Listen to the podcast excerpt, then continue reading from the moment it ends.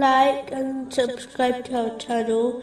Leave your questions and feedback in the comments section. Enjoy the video.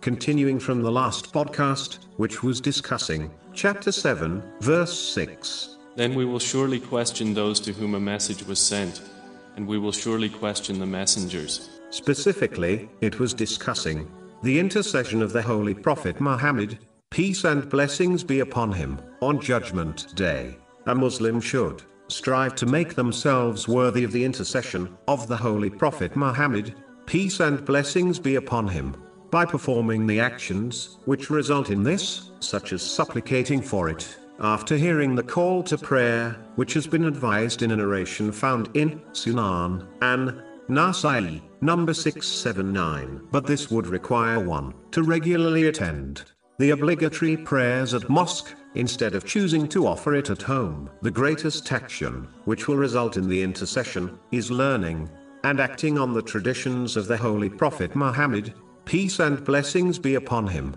A Muslim should not live in heedlessness by rejecting this duty, and then expect intercession on Judgment Day, as this is closer to wishful thinking, which is blameworthy and of no real value, than true hope in the mercy of Allah, the Exalted.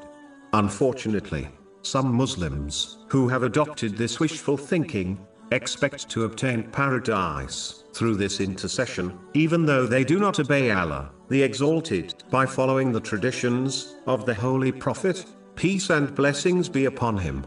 These Muslims must realize that even though the intercession is a fact, some Muslims, who will have their punishment reduced through intercession, will still enter hell. Even a single moment in hell is truly unbearable. So one should abandon wishful thinking, and instead adopt true hope, by practically striving in the obedience of Allah, the Exalted, through fulfilling His commands, refraining from His prohibitions, and being patient with destiny, according to the traditions of the Holy Prophet Muhammad, peace and blessings be upon him.